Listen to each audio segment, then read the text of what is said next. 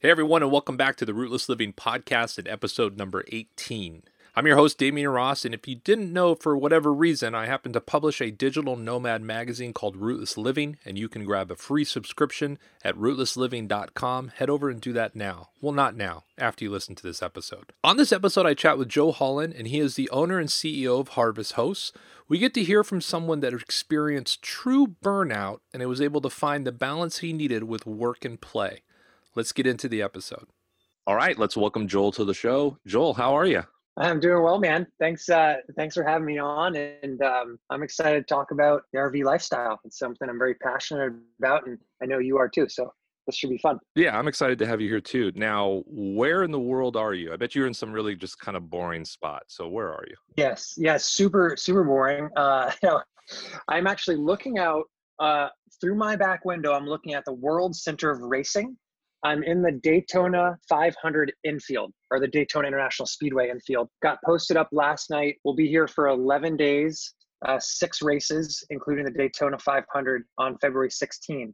And so it's um, always been a bucket list list item of mine to come to this race. It's the first race of the year for NASCAR. Uh, it's less about the racing. but For me, it's more the spectacle of 200,000 people, thousands of RVs. It's just, it is the tailgate epicenter of the world in some ways. So I'm excited to be here. No, it sounds really cool. I'm not a NASCAR guy by any means, but man, I think that would be something I wouldn't mind adding to my bucket list as well too. Because when you do see it on TV and you see everyone in the middle, standing on the roofs of their RV, watching the race, did you get yourself a big uh like headset that you can mute out all the sounds? Yes. Well, yes, and, and man, I'll tell you what. So so yesterday was day one, we rolled in at the you know first hour you could check in 11 days early 11 days early. And we were one of 250 rvs waiting to get checked through security and in.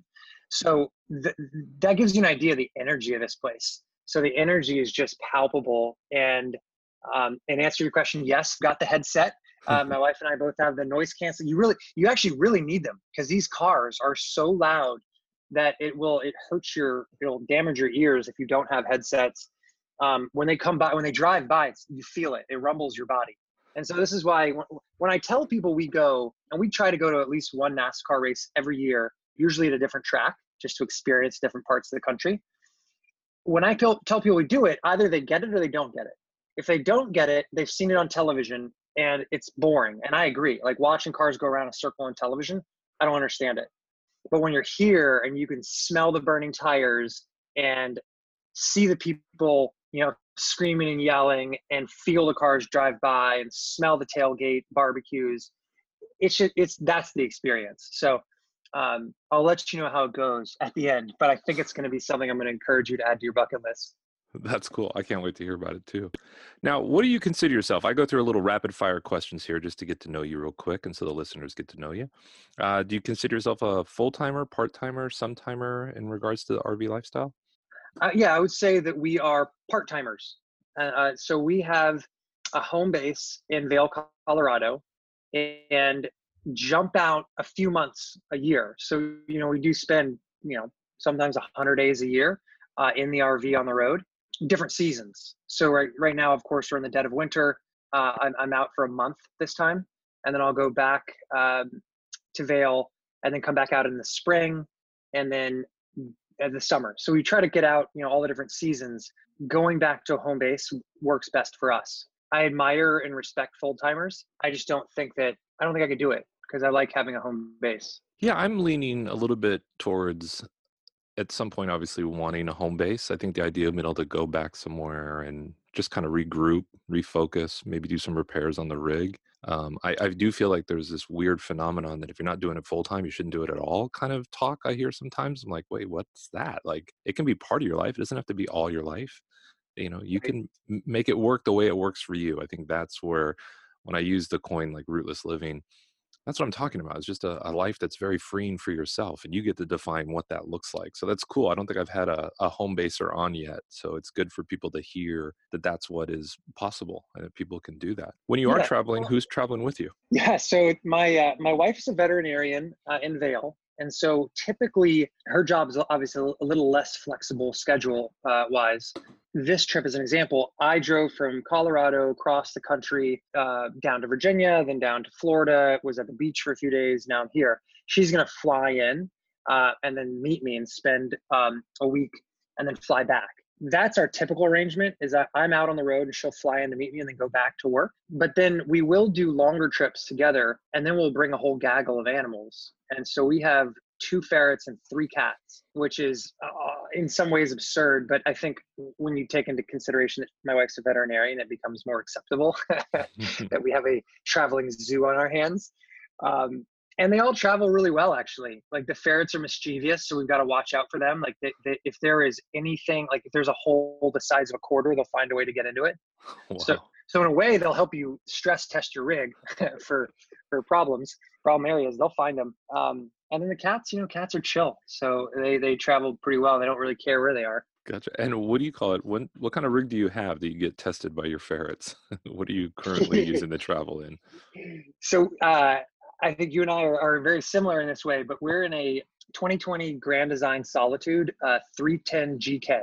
So we started our travel, you know, our RV life uh, in 2014 with a Grand Design Reflection 303 RLS, and that thing carried us for six years and it was a great unit. I loved it. Ultimately like last year into last year I, I, was cut off by a gas tanker and actually crashed the unit. And totaled it but it was a good everyone's fine so it wasn't like a, a dangerous situation it was just frustrating mm. but it it pushed us to get a new rig because it was total and i don't know man like we just it's it's and it's a discussion i'm sure you've had a million times and it's one that it's a personal decision for every person we like fifth wheels because of the layout. Like I like having two, you know, two different floors. It just feels like two different compartments. It just feels more like I could spend a lot of time in here. I never get cabin fever. Mm. I also love my truck, and so to to pull this unit and then disconnect and have my truck as my you know my toad as it were is pretty cool. So the, the the fifth wheel thing works for us, and then we love you know we love Grand Design. Not sponsored by them, but I'll tell anybody who listens that they're just the quality is wonderful. Yeah, I'm the same. I, they're not a sponsor of this podcast or an advertiser in the magazine, but I will say that they make a a really quality product and they stand behind it. Now the reflection was a, a fifth wheel because they also make a bumper pull as well. But you guys have always had fifth wheels. Yes, always had fifth wheels. Yeah, that one I I, I don't fully understand. Well, I mean, if it's a pricing thing, then I get it. But some of these bumper pulls and a fifth wheel, in which case I don't know why you'd get a bumper pull because the, I mean there's a lot of differences, right? But the way it handles on the truck because you're using the truck suspension for cornering and whatnot, it drive like driving a fifth wheel is super simple. But you also have these nice high ceilings that uh, the travel trailers don't have, and and there's something about a nice tall ceiling that again makes it feel open and and not uh, I never get claustrophobic in this thing. Yeah, I never feel like I'm in a in an RV when I'm in my unit, but I have definitely been in other units where I feel like, I, wow, I'm in, this is a trailer. I'm in an RV. And I feel like the fifth wheel does right. have that element to it. I mean, the Class A's do, but when you get into eight foot ceilings, you're talking about a very expensive Class A. And that's hard. That's one of the rough, I'm like six, six, almost six, seven, I guess. I don't know when you drop the half, but I'm pretty sure it's after, you know, six, three. Um, I just it would be rough to be in like just a standard kind of travel trailer or a class A at this height and the fifth wheels really do do that. Yep. Now, you started you got your first rig in 2014. Had you done any kind of like RV traveling or camping or anything like that before that? Yes, um a little bit. And so basically the short story is we were living in the Washington DC area. Um I was running a, a stock media company, um, stock video, production music, um, all that good stuff. And so it was, it was a, a good sized company, grew, grew, this technology company to a fairly large size. And I, I kind of ended up burning out.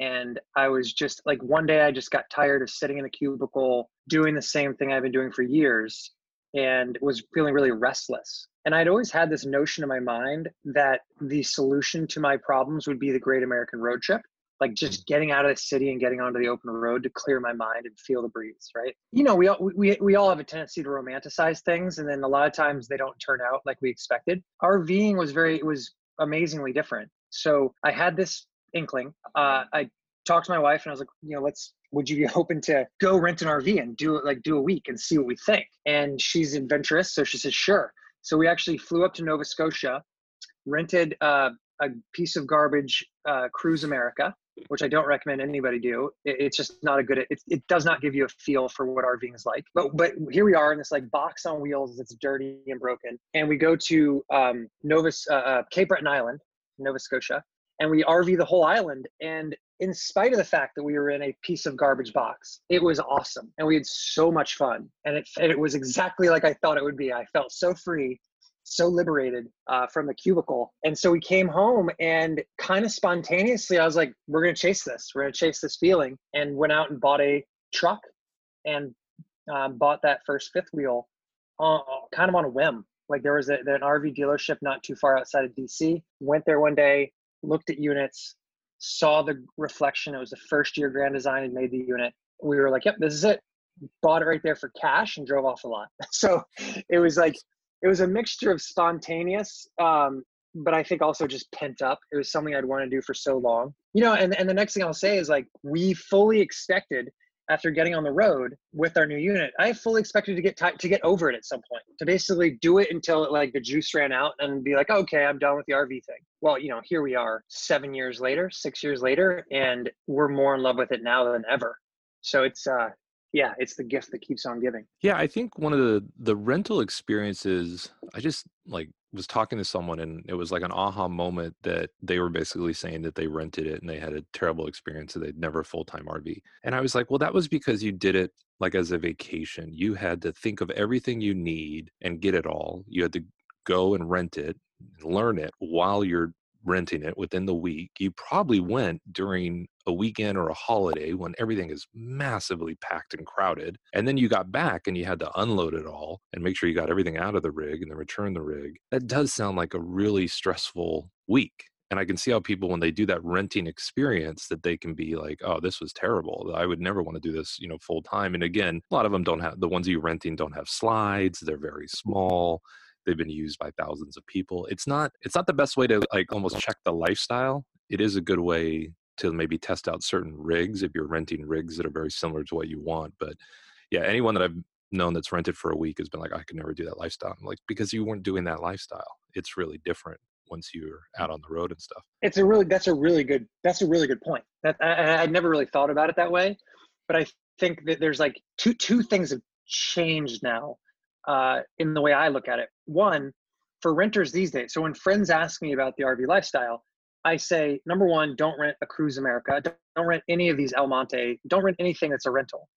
Go on outdoorsy.com or rvshare.com, find an actual like unit owned by someone else and like essentially Airbnb it. So then you can choose a good unit. You can actually pick something that is not a rent, you know, hasn't been rented by thousands of people.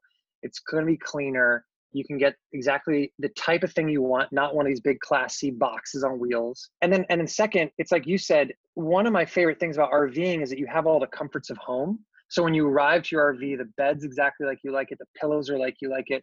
I have all my dishes my favorite coffee like everything's in here just like i like it. And you obviously have it takes time to get to that experience a rental doesn't give you that. So so that's like a good point. A big benefit of RVing you don't get to experience as a renter, but you can kind of anticipate it. Like anticipate what it's like to have all the comforts of home in your rig at your ready.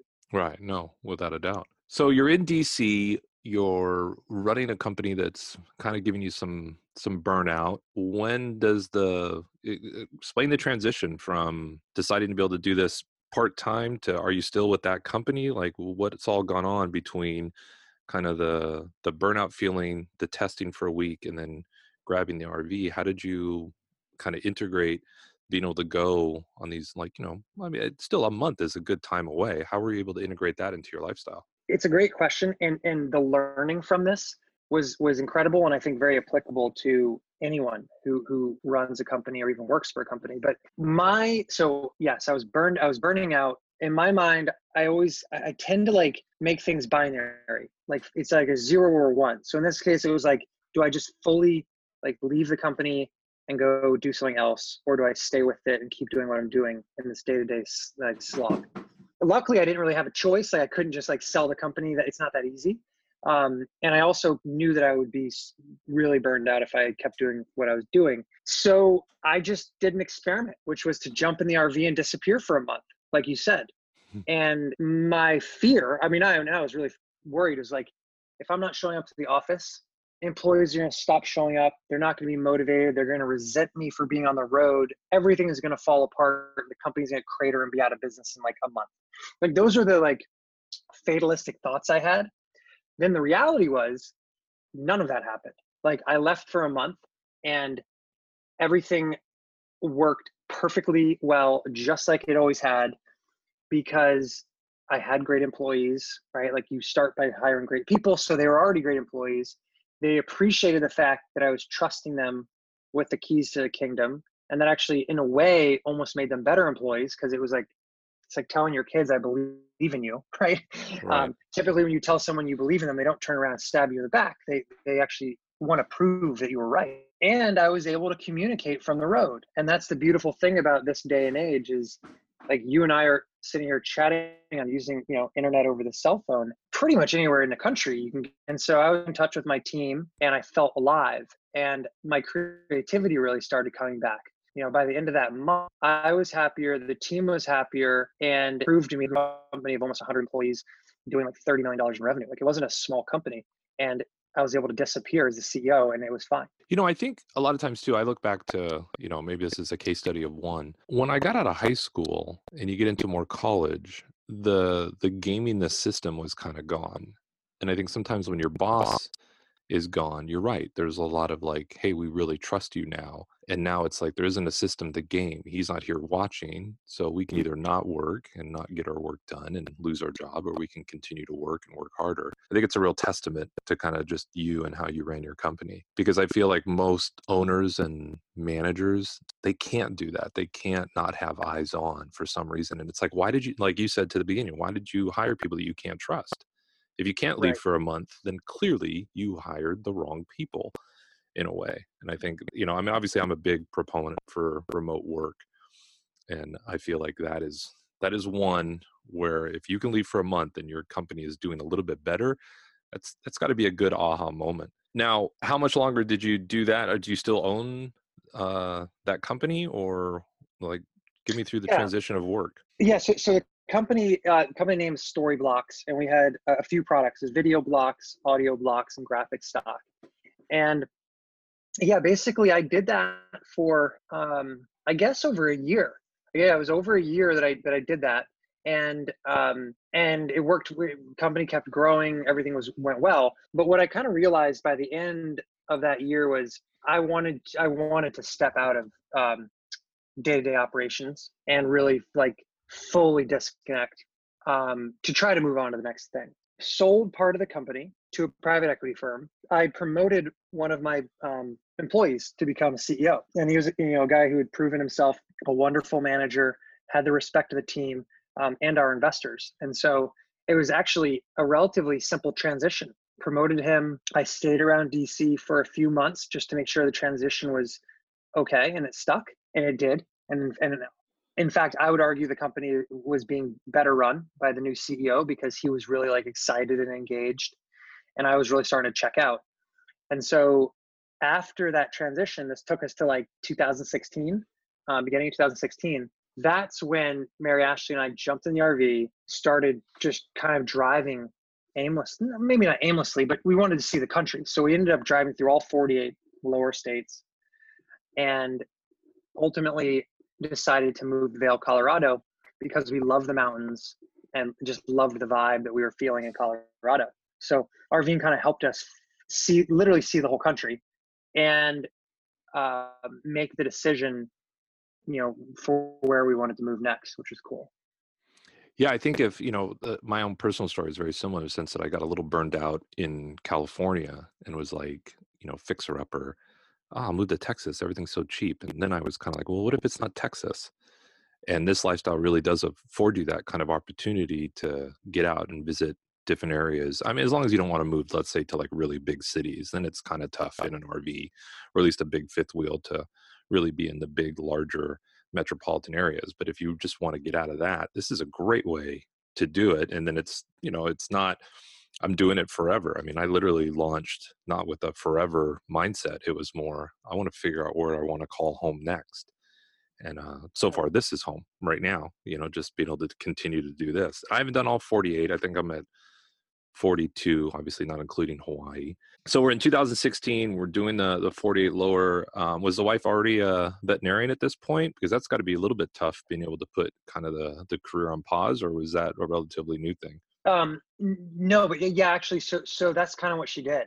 She'd been a, a veterinarian in Washington D.C. She was actually D.C.'s only full time wildlife veterinarian, oh, and she put you know put in her time with this group uh, and was at a good segue where she could either like sign up for another year or transition out and so that we decided to both basically take a gap year she's you know paused her work i you know paused the career and we just played for a year and it was really fun and and like i know that not everyone can do that necessarily you plan like it's like taking a mini retirement um, in your 30s instead of waiting till you're six, you know, 60s or 70s, right? Like, i it's like Tim Ferriss, his whole thing of like take mini retirements throughout your life instead of waiting till the end when you may or may not be alive or able-bodied. Mm. Um, I did the same thing with high school and college. I took a year off between high school and college. Everyone said that's just not how you do it. That's dumb, and I did it, and it was awesome. And I think it gave me a much better. I think I did much better in college because I had that experience. I respected it more. I, I came in like ready and I think that that was the same thing uh, here in our like early 30s. We took that gap year, traveled, really like shook you know shook out the arms and legs, and then we were both really excited and ready to get back to work. And we wouldn't have had that same excitement level if we just kept working. I think that you know taking a little break can can, make a big difference. Yeah, I always it's funny. I, I when I talk to people and they're like, "Well, you know, I'm at my job and you know, if I quit my job, I don't know if I'd have a job when I got back or, you know, and I'm like, why not just set your life up that if something happened to your job, instead of immediately looking for your next job, take some time off and travel and do things. And so I've had that conversation with people like just have the money and the finances and the resources available that if you lost your job, which happens to a lot of people, that you can then use that as your transitional year and then maybe figure out where it is that you want to live and then start applying. And I've had a guest on that did something similar. They decided to start their own business and never went back, but they basically saved up so they could do like almost like a 10 month trip around the world. They I think they launched when one of them got let go for, you know, just mm. the company downsizing. I think that's actually really smart and cool too. I do want to talk about some of the stuff that you got currently going on as well. So sometime between 2016 and 2018, you found Harvest Host and tell me this story. I want to hear about how this all went down. Yeah. So yeah, because it, it it connects nicely. You know, basically, Mary Ashley and I took that year, traveled, played, bought a house in Vail, Colorado. Became I was a ski bum for that. You know, what first winter out there, skied something like seventy days, and it was all amazing. By year two, I started becoming a little listless. We were like kind of feeling like, okay, I played a whole lot and that was a lot of fun. I'm no longer burned out, and now the fun is starting. I'm starting to feel a little guilty. Mm. Like for for me, like playing without a little bit of work, um, it, it's not as fun. Like I like the contrast. And so year two, which would have been 2017, I started really thinking about what was next. Like, uh, you know, I want to run another business. Um, what does that look like? And I started thinking of ideas and looking at businesses, and that that like that phase was a lot of fun too. You know, for for a while and then I started getting worried. I started getting really worried around, wow, like what if I can't figure out what is next? Like what if I can't what if it was I was a one-hit wonder and like Storyblocks was a fluke and I just can't do this again. And it was like f- trying to force artwork. Right? Like the more the harder I tried to like force myself into like thinking up a business, the worse the results. Hmm. And ultimately I just I, I kind of realized that and I stopped trying so hard and I just sat back and said, all right, like what do I love like what do I love doing? Like what are the things that I love doing? RVing was top of that list, as was skiing. What do I love doing and how could I kind of like take that to more people? Well, the ski industry was already like they had their things figured out with Vail Company and the Epic Pass. Like it was hard to imagine how I could take the skiing experience and make it better and get it to more people. But for RVing, I thought there were there were definite ways to do it. And and one of them was, you know, the whole travel lifestyle you're in this, you know, you're on the road, you're feeling the sense of freedom. And then a lot of times you get to campgrounds um, or God forbid, Walmart parking lots. And it's just like it uh, kind of destroys that illusion. And so, you know, as we're traveling, I'm seeing all this farmland and all these beautiful wineries and breweries and thinking, wouldn't it be nice if we could just park for the night in one of these wineries, you know, park among the vines, go in, taste a bunch of wine. That novel idea I thought was novel helped me find Harvest Hosts. And Harvest Host was was exactly that.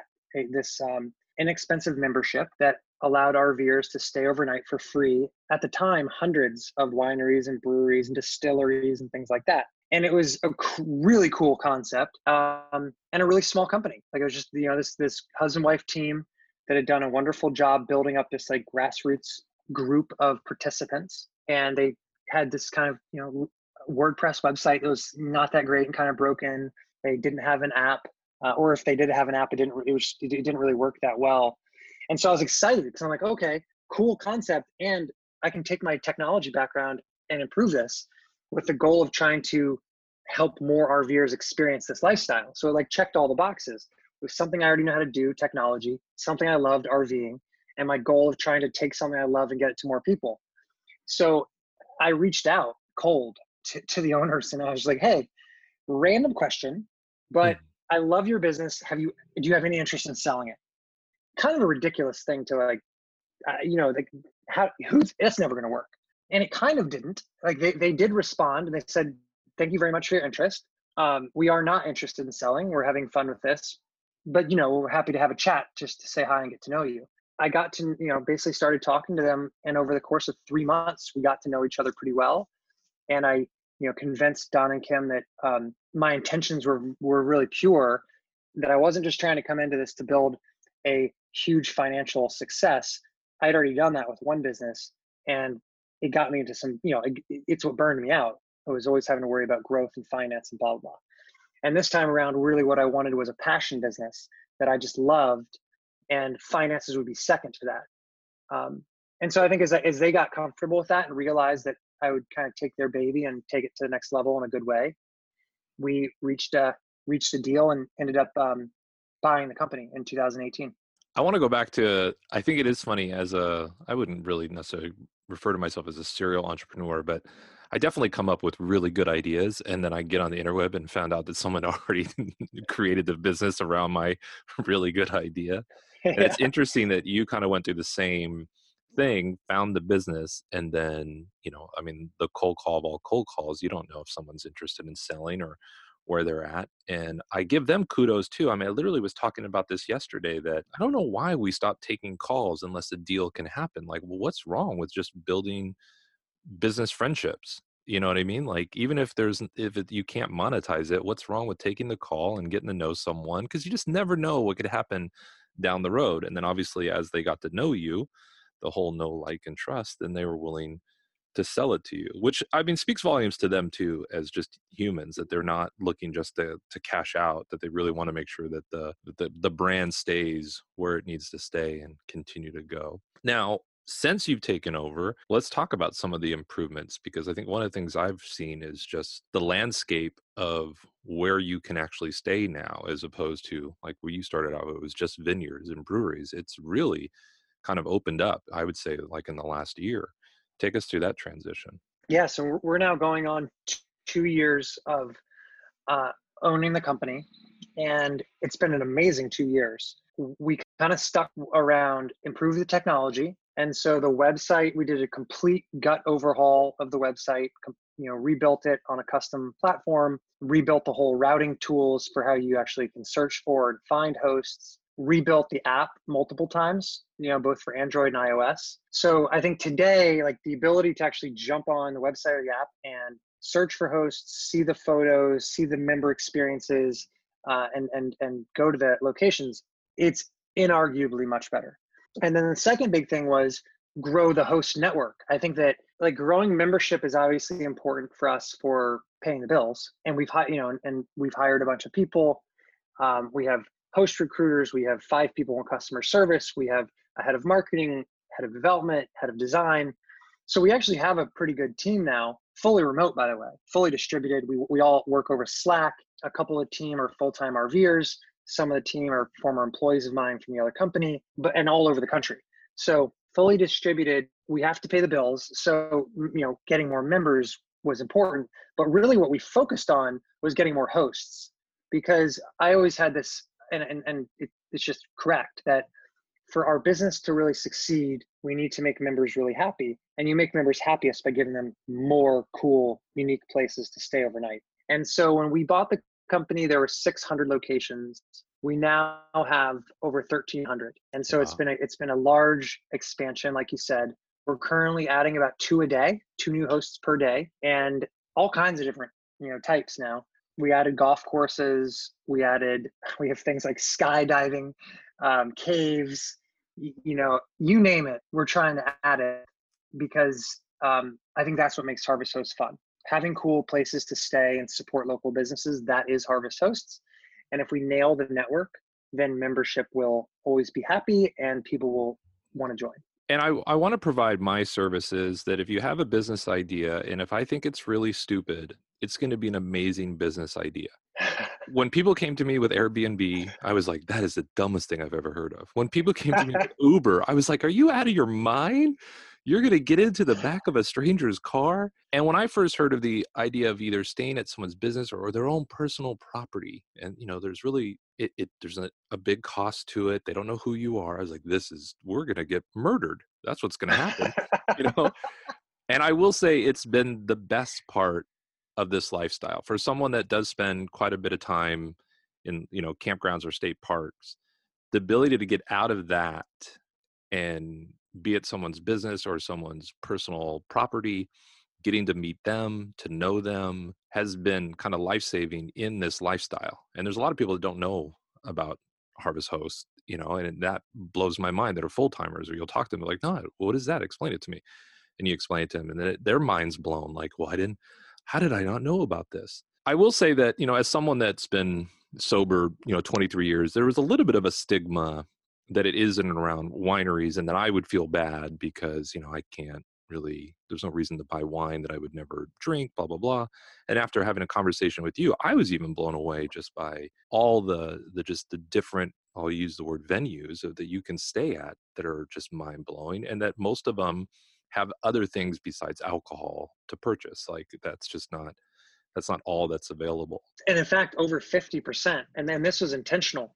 Um, the former owners told us that they always tried to maintain at least half the inventory with nothing related to alcohol because so many people are, are either you know completely sober or just uninterested in alcohol related establishments or with families. And so we we've stuck with that. And we always make sure that at least half of our locations so in this case like 700 of our locations um, have nothing to do with alcohol in any way yeah, and even the ones that do, there's still a lot of times cheese and crackers, which I'm all for. Like you know, I'll, I'll buy that day in and day out, so it's not an issue.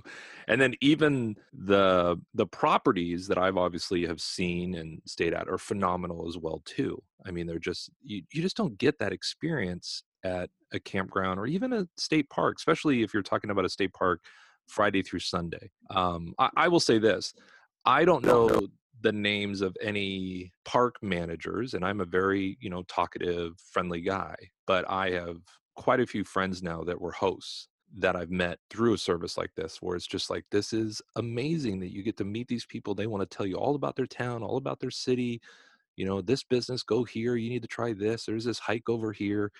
It is a phenomenal experience and i can't recommend it enough. That's why i was so excited when we connected where i was like I, people need to hear about this. They need to know this is available. I appreciate that. So let's get into I think one of the interesting things is is that there is a little bit of a transaction that takes place and in regards to, you know, I, I don't know what the average is. You probably know this better when an average, you know, one night stay uh, whether it's a state park all the way, let's say a KOA, you know, you're I would say $45 is what I'll use as my own little math is what you're doing on an overnight and you don't you just get the overnight you don't get anything else for that and in this experience you might have to pay somewhere around that but you're receiving actual goods and then you're actually helping a business that's trying to grow through its you know obviously its retail sales. Explain how that kind of came out because i just i feel like that's i mean obviously you weren't the first pitching that the original owners were but i just feel like that's such an interesting concept because you know it's it's like a, a really cool way of bringing in new business and obviously there's probably a ton of social behind it for the business owners because people are hey this is where we are this is what we bought look where we're at look at the place that we're staying. How's that been for business owners? It's been yeah it's been great. I love businesses that are truly like win-win situations all the way around for all the parties involved. With with harvest host that's how it is because our members obviously benefit because they get to stay somewhere really unique and cool um, inexpensively but at the same time the hosts are winning because they're sharing their you know products um, and making some money uh, at the same time. So the more our members use the hosts the better the hosts do. Um, and then of course we as the third part of that do well too because you know we're a membership organization. But it's really cool because i check in with the hosts frequently. Like we'll do surveys um, to ask them how they're enjoying the program uh, whether they're saying, you know, sales have picked up, how much they're making, et cetera, et cetera. And then, of course, first person accounts. When I go visit them myself, I'll ask them. It's all very different. But I mean, we have some wineries like, you know, like a winery in Kansas that is a gorgeous location. Not really the first place you would think necessarily to go find wine in Kansas, you know, off of Interstate 70. But I think that, you know, they're probably making an extra $20,000 a year maybe from from our members. And and by the way, the math we've run, our members are spending millions of dollars every year with these small businesses. So it's a real it's real money, like millions of dollars being put right into the pockets of farmers and small business owners that you know some of whom are kind of struggling, you know, struggling to keep their properties viable. So like that feels good because we want more open spaces, right? Like we want farmers to succeed. They're a really important part of the country. And so I, every little bit helps. So obviously, Harvest Host is not the make or break thing, but every little bit helps, and I think that's a really cool part of the story. Yeah, I think one of my jaw-dropping kind of experiences with the Harvest Host was in Vermont. It was uh, an old cattle farm uh, or dairy farm that had got turned into a flea market, and I had broken a leaf spring and did like a you know a temporary repair, and I called ahead and said, "Hey, we're staying here." I just want to make sure it's okay if I replace a leaf spring. And he's like, Of course, it's not a problem. I've got this great little area in the back. You know, we can set you up there. Unbeknownst to me, he was a former mechanic and he brought like out air for me and jacks. And like, I was like, This is amazing. You know what I mean? Like, it was really like he went above and beyond that he ever could have for someone. And, and you know, I think the one leaf spring took me like an hour and a half doing it there. I was able to do all three for like in two hours you know just because of what he brought to the table and it was just a really cool it just rem- you know as someone that's traveling it just reminded me of like what a neighbor would do you know what i mean and that right. was that was my experience that i was like this is i definitely hit the you know the the right host at the right time but i think it was also just permission based that i asked ahead of time and that you know if not i'd figure out something else to do and somewhere else to go probably a Walmart parking lot or something like that. but I didn't expect air and I didn't expect all the different tools and things that he did to just make it that much easier. And then, you know, I'm not a mechanic, so he even came out and just inspected my work and was like, "Yeah, yeah, you're good to go. These, you know, you look like a pro." And it was just a really cool feeling. Now, let's oh, talk a little bit about the the cost. I mean, I, obviously I'm going to link all this stuff afterwards, but what's the cost for an annual membership to Harvest Hosts? It's not much um, so so our annual annual membership is seventy nine dollars. Um, there are discount. You know, like we're typically offering a fifteen percent discount. So mm. um, find a coupon before you purchase. So let's say that cost now is sixty seven dollars a year. That you know the, the reason it's so low is that we want people to um, like we do need to cover our overhead and pay our employees and all that, but we really want most of the money that's being spent to go back to these hosts that you visit. And right. so what we always you know say is take a percentage of what you would have paid at a campground. And I think your estimate was was probably what I would say, like $45, you know, a night. Is probably 40, 50 bucks a night. So take part of that. We say $20 at a minimum. Obviously you can do whatever you want, but um, take part of what you would have spent, support the local business, and you get to come away with the product, wine, fresh produce. Man, I've gotten chocolate covered um, um, blueberries in Utah. But that that's why that our membership's so low. Because I, I tell a lot of people the price, and they're like, "That's too good to be true." You can stay at you know a thousand places for free for sixty-seven dollars a year. That doesn't make any sense. Um, well, it's because you know there is an expectation that you support the host to visit and that's why it's so inexpensive yeah and it's really one of those things if you're like me and you just think of math you know if if you use it twice in a year, you've already broken even. 100%. Even if you are spending money while you're there, because I guarantee, I, I think the most expensive stay at a campground is the one night stay. There isn't a lot of, you know, if you're just doing a one night stay, um, sometimes you can get discounts at campgrounds when you're doing like a week or two weeks, obviously. But the one night stays, the last minute kind of thing.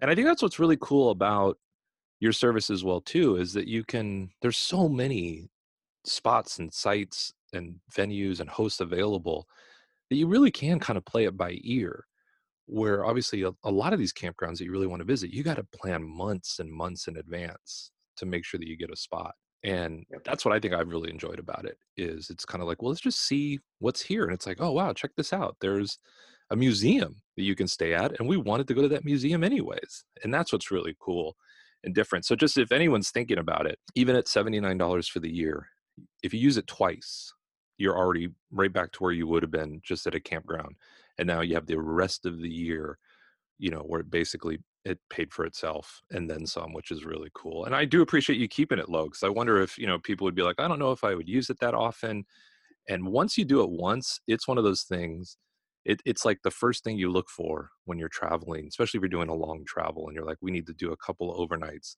those are the spots you look for and year after year there's just more and more which is really cool do you Yeah, have well, you know, and, and every uh, my favorite part, honestly, uh, every time I stay at a Harvest Host location, I come away with a story of Mm. some sort, and I can't say the same about campgrounds. And by the way, I love campgrounds. I'm like, it is not an us versus them situation. Campgrounds are super important. I spend 100 days a year in them, right? Like, right they're very they're utilitarian but i can't say that i typically leave a campground with some great story to tell it served its purpose much like a hotel. When i leave a harvest host location so two nights ago i stayed at a golf course um, here in florida like right near the beach and gorgeous golf course um, a, uh, a, a, a gary player designed course like amazing. I parked my rig right amongst these like beautiful trees and then I got to chatting with the owner and kind of learned the story of how she came to own this golf course. And basically, it had gone through some tough times, gone bankrupt because another golf course down the road went bankrupt. It was crushing all the home prices. And so she wanted to save her community. So she took over the golf course to save the homes and like really cool story. Wow. And so I learned what it's like to like run a golf course, um, where the big costs are, like what the issues are. It was neat. And like, I don't know, like I left I left that course having yes a really nice stay, but also I learned I just learned a lot of things and got to know a really cool owner. So I love the stories. And every time I stay at a Harvest Host location, there's a story like yours. You know, meeting that former mechanic to help you with the leaf spring. It's like I don't know. It's just always there's always something I want to tell people about after I stay at a Harvest Host location. Yeah, and I, and I really do appreciate your transparency in the sense that you know you're not trying to replace the campground. Um, you know, it's just that's not the motivation behind it. It's just giving people a a different outlet for seeing and experiencing things when they're out there. And you are right, it's the host. Like like sometimes when people ask me why did you like this campground the most, I will say I think it was the owners, to be honest with you, because you know everyone's got a dump and a water and electric hookups and the eh same thing with the hosts at these properties. It's the people that are just phenomenal. And you know, just it, you got to think about it too, because there are some. You do have some hosts that there really isn't anything to purchase too, right? It's just about staying on their property. Yes, um, we have less of those because that that's a harder. there's like this social contract that RVers, well, all human beings want to fulfill. Uh, if you're staying somewhere, you want to give back somehow. So we, we we try not to have too many locations where you can't buy anything, but we do have some. You're right. Yeah, I think one of the ones I stayed at, I was kind of like, well, what what is he selling? Like it took me a little while, and it was nothing. It was just yeah, and I was like, what am I buying here? Because I don't need any hay. He's got a lot of hay. you know? But I mean, just that in itself, you know, it's people use the term salt of the earth, you know, and, and I'm putting my California mind to this a lot of times too. The idea of allowing someone to bring their RV into your parking lot of your business, um, or you know, a piece of area on your property. It just sounds like a liability nightmare. You know what I mean? But that's really not the case at all. But it's just my California mind that doesn't allow me to release that and and see that this is just an amazing opportunity and again i want to say it's it has been like a saving grace from going from campground to campground to have these little breaks where you meet people and i've had experiences where i've been invited in for dinner we're out to dinner you know like hey we're to come over at five o'clock we're bringing cocktails we'll we'll set up near your little fire and we'd like to get to know you. Uh, but if you don't want to interact that's available too. I feel like the hosts do a good job of kind of reading people you know how much time and energy and the guests as well. So it's just overall it's been an amazing experience. So i, I do want to talk a little bit of the business that I, I like what you did recently was your fifth wheel doesn't look like anyone else's fifth wheel anymore. You took a, a Grand Design Solitude and you changed it up a ton. Let's talk about, and I'll I'll try to figure out a way to include some photos somewhere in the notes so people can see it. But talk about what you recently did. Yeah, yeah. Well, we took a perfectly good, brand new Solitude with um, a perfectly good paint job, and we wrapped the whole thing in custom uh, branding. And so we actually did a full vinyl wrap, head to toe, um, all 34 feet and you know 13 feet high of it with uh, Harvest Host's logo. So it's like we, we literally look like a traveling wine bottle now. It's our wine bottle logo. Um, the butt of the unit is essentially a big billboard. Um, talks about Harvest Host and what we do with the website address, and it came out really well. It looks sharp, um, and it was surprisingly affordable. I, I found a place in Virginia that wraps ambulances and fire trucks and this sort of thing. So this is what they do. And they designed it for us and did the whole wrap for forty eight hundred dollars. And you know, it's not it's not nothing, but as a business expense, the amount of attention that I get on the road, uh, every campground I go into, it's like an invitation for people to come up and either they're members, so I hand out sunglasses, or they're not members and they're like, "What is this?" And so it's just a great way to like connect with people and chat about the business or you're at Daytona in the infield right now, where I have the butt facing out towards the main road here, so that well, look, I'm looking at the stands. About 100,000 people from the stands can see my brand.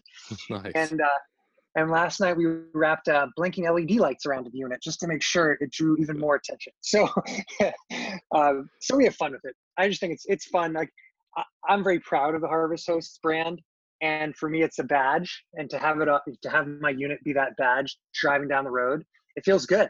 It just feels good knowing that on the highway everyone's looking at our brand.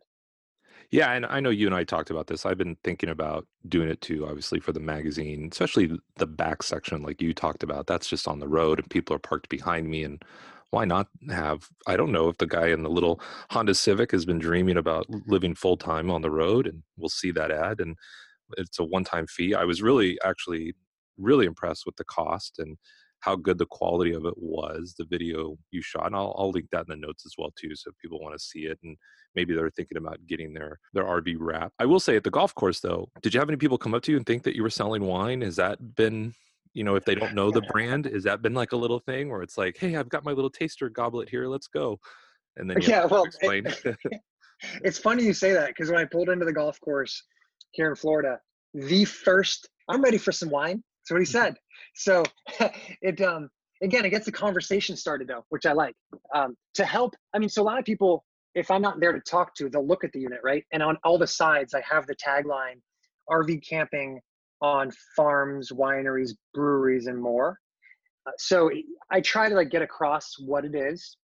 Um, there are some sometimes some confusion around whether it's a rental unit because when you see a fully wrapped thing, you think that's a rental. Mm. And I always reply, I'm like, who would rent this? Who would who would rent a huge fifth wheel? I didn't know. I don't think you can rent fifth wheels, but but that's the only confusion you have to overcome is whether this is a rental unit itself. And so some people think that we rent units, and uh, that that's just something that it's hard to overcome. I could see that. That's funny, especially if someone is not in the lifestyle and doesn't know that. I do, I you know, you share a good point. When I do see on Outdoorsy or RV Share fifth wheels, I'm like, please tell me these people have some experience because my first week pulling this thing was not a vacation in any shape or form. It was nerve wracking of all nerve wracking. And yeah, it's kind of a that's a funny point. So normally I, I like to ask people about advice about, you know, the digital nomad life and, you know, if you could do things differently, what would you do? I like your story being, you know, you know, a self-proclaimed part-timer and how you actually use this lifestyle to kind of revamp through a burnout and then bring back you know kind of you know wanting to be back in business and create something and finding something that's really more of a passion play than a financial play and what's some advice i guess for just the burnout you know like it, what is something you would tell someone that's in your position that's had the success that they probably wanted but they find themselves really burning out do you have advice for them in any way shape or form? Yeah definitely I, and, and i think that i think the advice is is pretty simple um, balance is key and it sounds so trite because everyone everyone will tell you that and like everyone knows that you should have a balanced lifestyle but i think what we what entrepreneurs like us don't understand like we think if something's working then maybe if i just do more of it and harder it'll work that much better. And so if your business is successful you think well let's just really double down and work twice as many hours and it'll be twice as successful. Um, and and while that might be true kind of for a little bit the unintended consequence is that you could burn out you probably will burn out as i would argue and the, and the risk is when you do burn out you're done like you're toast so maybe you doubled your efforts for one year but if you burn out your effort is now zero and your output's zero. And you just ruined what could have been an output of you know a good output for a long time. And so what i would say is like the way i'm running harvest hosts now is super sustainable because i still work hard but i don't work too hard. And i you know i hire people to to help um, so that the business is still getting all the support it needs but not necessarily for me. And I, that way i can be happier. I can be at the daytona 500 enjoying life. So i could i could i could run this business like this for for the rest of my life. There's no problem. Mm-hmm. Like i'm not going to burn out. And it's hard to really understand that i think until you've done the experiment of stepping up, up back a bit and seeing that business is going to be fine so i don't know that it's it's hard to explain but balance is super super important um, and i guess the other way of putting that is the danger of burning out and ruining your business is super high and so if you don't want to if you don't buy the argument that you can step back and have a balanced lifestyle then maybe take the warning that if you don't have a balanced lifestyle, you might burn out and destroy your business. Yeah, and I actually really liked earlier when you were talking about coming out of the the burnout and being like, okay, you know, I'm done playing full time. I need to get focused. That you even were transparent and that you were forcing a lot of things. And I don't think we as entrepreneurs sometimes step back and say to ourselves, this is a really good idea, but I'm forcing it way too hard for it to be a good idea you know if it's a good idea you don't have to force it this hard you know when you have a good idea you can double your host sites in two years you know what i mean? Like that's where i think a lot of us get kind of confused and as entrepreneurs when we're thinking about or doing something. Now what i like to do is when i end the show i like to do a uh, a low and a high. We we talk about a low since being on the road and then obviously a high. I do find it interesting that you kind of went on the road because of a, a burnout low. But I just wonder, have there been any lows on the road that you know you think back when people ask you and you you know it just hits you like, yeah, this was a this was a tough time. Have you had any of that? Well, well, of course. I'm I'm trying to think of like, well, I will say that the highs far outweigh the lows, which is like I guess makes sense because I still love this and I'm still doing it. Um, I think at the end of the day, like the like the freedom of waking up every day and deciding if I want to stay here or go to the next place, like that freedom to me is what I cherish most. So it, it makes all the lows worth it.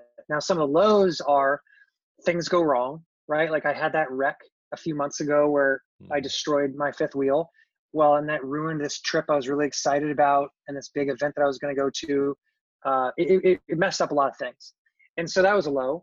Um, but you know what? Like it happens two weeks ago as I was traveling alone through Kansas and Missouri and, and whatnot, like I didn't see the sun for like six days and it was, you know, cause it's winter and RVing in the wintertime can be kind of a bummer if you're not in the right parts of the area, uh, country. And so there were some times where I was just kind of gray, but then I got to Florida and it turned around. so, um, you know, there's like, I don't know. Yeah. There's always lows. Obviously there's like, and, and things break a lot. I mean, that, I look at it more you got to spin mistakes and, and, things breaking as part of the experience. Like that's part of the game. Like look at it like a game. But um, like you said, like I've had a leaf spring break, which ruined my uh, my tire kept getting destroyed, and like getting that all fixed was a pain in the ass. But but it was um cool experience. On this trip, one of my batteries went bad, and so one day I couldn't I couldn't pull any of my jacks up, and I was stuck.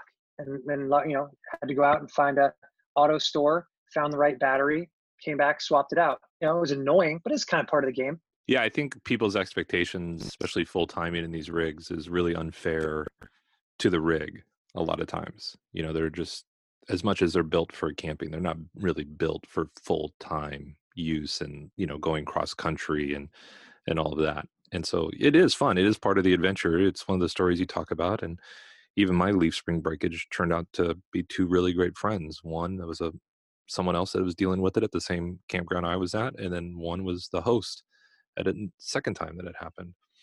Um, and I, I just like bringing out the lows because I think what's interesting is that y- you have lows in brick and mortar too. You know what I mean? Like if you're a bricks and sticks house, you have lows that are very similar. And I think people think that they're they're just not in part of this lifestyle that we live some sort of magical lifestyle. So that's why I like talking about the lows.